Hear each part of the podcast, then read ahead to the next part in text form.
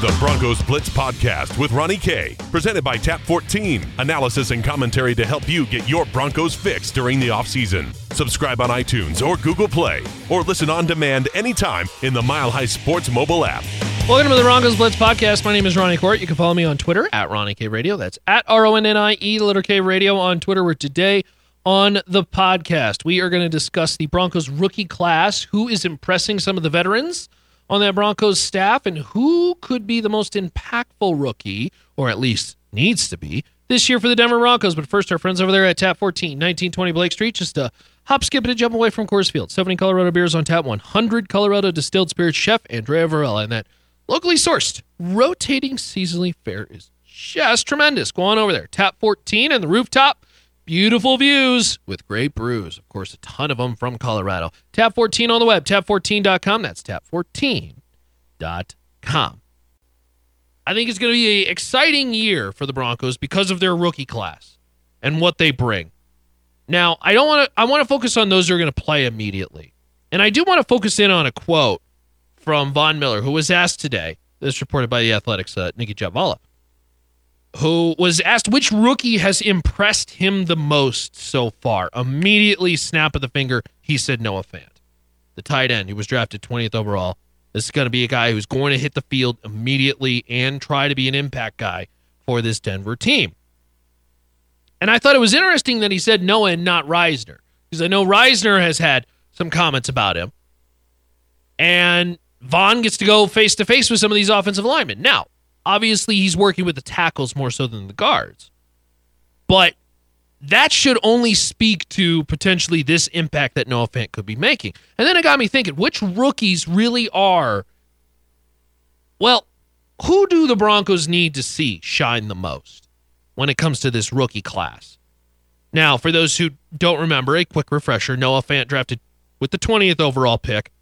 Dalton Risner, Drew Lock, and back to back second round picks. Dre'Mont Jones, the defensive tackle out of Ohio State, was drafted in the third round, with Justin Hollins, the outside linebacker, in the fifth round, and Juwann Winfree, the wide receiver out of Colorado, your own Buffaloes, in the sixth round. They only picked six players. We're obviously not going to see Drew Lock this year, or at least should not see meaningful snaps from Drew Lock obviously, God forbid injury for to Joe Flacco. We don't want to see that.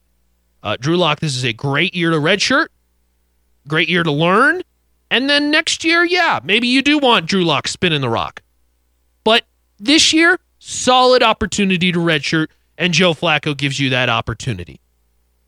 Noah Fant, Dalton Risner, Dre'Mont Jones, make no mistake, these guys are going to be impact players this year. And in particularly the case with Noah Fant and Dalton Risner, they should be starters. Uh, I imagine Dalton Risner is your right guard, although we'll see if they flip flop left and right. I know that was a, a little bit of conversation back in minicamp. Uh, potentially, maybe they're going to put Ron Leary on the right side. Who knows? I don't know why they would do that. They did that under the Vance Joseph era. It makes more sense to put him at left guard, the position he's always played, and to put Dalton Risner at right guard. And then you have Connor McGovern slide over, filling the spot at center that was left by Max Paradis, who, of course, left for Carolina.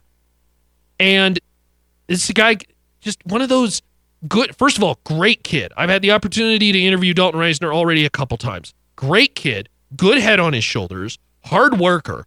Kind of one of those like corn fed, just bulldozer type guys. Of course, he has the Wiggins, Colorado connection, but just a good kid, smart kid, already has the foundation. Like just just a good person. And I think those type of people who are hardworking, who have a good head on their shoulders, I invest myself in those type of people because I think those are good people. And I know that I'm going to get the best out of that guy. I'm going to get 150% from that cat. And so I'm I'm willing to say I think Risner is going to be a solid player. Now I get it. He's a rookie. We don't know. But certainly I look at Risner a little bit differently than even when they drafted Garett Bolles out of Utah. Because with Garett Bolles, I didn't know if this guy was the smartest guy in the world or if he was the hardest working guy. I knew he certainly was a bulldozer, but aren't they all in off in in college? Aren't they all just big beefy bulldozer guys when it comes to the offensive line? It's a little bit more than that. Noah Fant is the X factor for this this Broncos offense. We know what they're getting in Philip Lindsay. We know what they're getting in Emmanuel Sanders, Courtland Sutton. I know we haven't seen breakthrough play, but we've seen breakthrough plays, individual plays from Courtland Sutton that have been very, very impactful. And Noah Fant now adds a dimension to this Broncos offense that we have not seen since Julius Thomas and Peyton Manning. And quite frankly, outside of the Peyton Manning era, we haven't seen this dynamic of a player, you could argue, since Shannon Sharpe. With all due respect to the Tony Schefflers of the world, the Nate Jacksons, the Jeb Putziers. This this is a this is a talent in Noah Fant that could be a big time 60 65 catch, 900 yard, big time yards after the catch, 10 12 touchdown guy. I think he's that good of a talent. Now, is that going to make a major difference in this offense when it comes to getting wins and and and putting together the drives to win the game and and that's where I think it's so crucial. He's it's different than just a regular wide receiver. I need Noah Fant to be a big time player. If I could choose one, Noah Fant or say Courtland Sutton to have a big time year, I'm picking Noah Fant because A, he's more comfortable. Joe Flacco is with tight ends. And the more comfortable my quarterback is, the better he's going to play. But also, B, if I have an effective tight end, that means I'm scoring in the red zone as well, too. And I'm not getting into the 30s and the 20s, the red zone, and I'm just kicking field goals because I've got this tight end that is mashing. The tight ends aren't going to mash between the 20s. They're going to be very, very effective in the red zone. And if they're scoring points in the red zone and putting up touchdowns with a defense like I think they can be, I think this is a Broncos team. I was having a discussion with a, a friend of mine this morning, James. And I said, James, look, I think this team's going to be better than what most people believe. I mean, truly. I mean, when you look at what they dealt with last year with the disasters of the coaching and the certain individual positions, they they had so many weaknesses from quarterback disaster, secondary disaster, quite frankly, offensive line disaster. It just wasn't very good. And they made major upgrades in all those positions. Tight end. There was no production from the tight end last year. They get big time production out of Noah Fant this year, and he acts as a third receiving option. That becomes one of those mismatch deals. He now opens up the field. Maybe there's a safety that's got to kind of spy with a linebacker. That opens up maybe a little bit of the middle. Now all of a sudden Emmanuel Sanders is running wild, and maybe DaeSean Hamilton is getting into the mix. And that means Courtland Sutton has single coverage on an island against the second cornerback against uh, uh, the opponent because the first cornerback is obviously covering Emmanuel Sanders. Now, maybe at some point that flip flops, but at the beginning of the year, if I'm a defense and I'm putting my number one cornerback on the proven commodity, even if he is coming off an injury, that proven commodity is Emmanuel Sanders. I like my chances with Courtland Sutton on an island against the second best cornerback on the opposing team. Because quite frankly, I think Courtland Sutton's a physical freak. And we saw last year multiple times that you throw that ball up to him and he will go get it. He is different from Demaryius Thomas in this way. Demaryius Thomas was never one to attack the football. Demar- and and you could call this a knock on Demaryius Thomas. This was a little bit of a criticism I had with Demaryius Thomas is that he never went up and Dez Bryant stole the ball away from the cornerback. He always let the ball come to him. Now, he was so big and so gifted, most times he didn't need to go attack the football. Courtland Sutton, he is not only big and gifted, but he's got a good head on his shoulders and he attacks the football. I like that a lot. I like that a lot. And it just so happens they now have a quarterback whose bread and butter is play fake, deep ball. And that's Joe Flacco. I, I think this is going to be a real solid team. Now, rookies who got to step up, obviously, Noah Fant being a big one.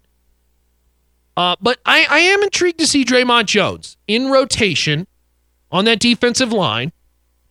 Let's not forget the great draft picks later in the draft that Vic Fangio pulled off in Chicago. Now, it's one thing to draft Roquan Smith with the eighth overall pick, whatever Roquan Smith was, and, and turn him loose. That's one thing. It's another to pick up a Bryce Callahan or an Adrian Amos and turn those guys into players.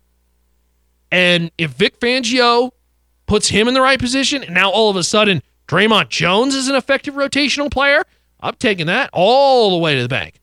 Justin Hollins, who knows? You pair two really solid draft picks, uh, drafts overall together. Now all of a sudden you got a really bright future. You could argue this Denver team has their franchise guard in Dalton Risner, their franchise quarterback in Drew Lock, their franchise running back in Philip Lindsay, franchise wide receiver in Courtland Sutton, and now their tight end in Noah Fant, just off of true drafts. Things change quickly in the NFL. And there are analysts out there who believe the Denver Broncos will go 2 and 14 and be this disastrous of a team. I'm telling you now, their arrow is pointing up. And this could be a 10 win team this year. I'm in firm belief of that. Now, injuries obviously play a part. Injuries play a part in every team.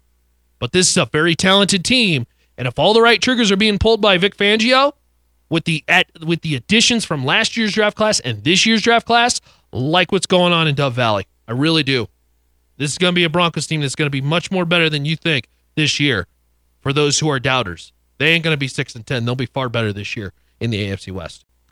Again, big thanks to our friends over there at Tap 14. Make sure you follow me on Twitter for more Broncos news at Ronnie K Radio. That's at R O N N I E, the letter K Radio on Twitter. Of course, Tap 14 big supporters of the program, so we thank them very much. You can keep updated with the Broncos info on the offseason as training camp is only like what, T minus 30 days away? Something like that. I tell you what, it's creeping up quick. If you want news on the Broncos, go on over to milehighsports.com. And of course, the all new Mile High Sports mobile app that's free for Apple and Android. Go download that now. Get updates, player profiles, stories, interviews, discussions on the Denver Broncos as we get closer to training camp at milehighsports.com. It's milehighsports.com. See y'all.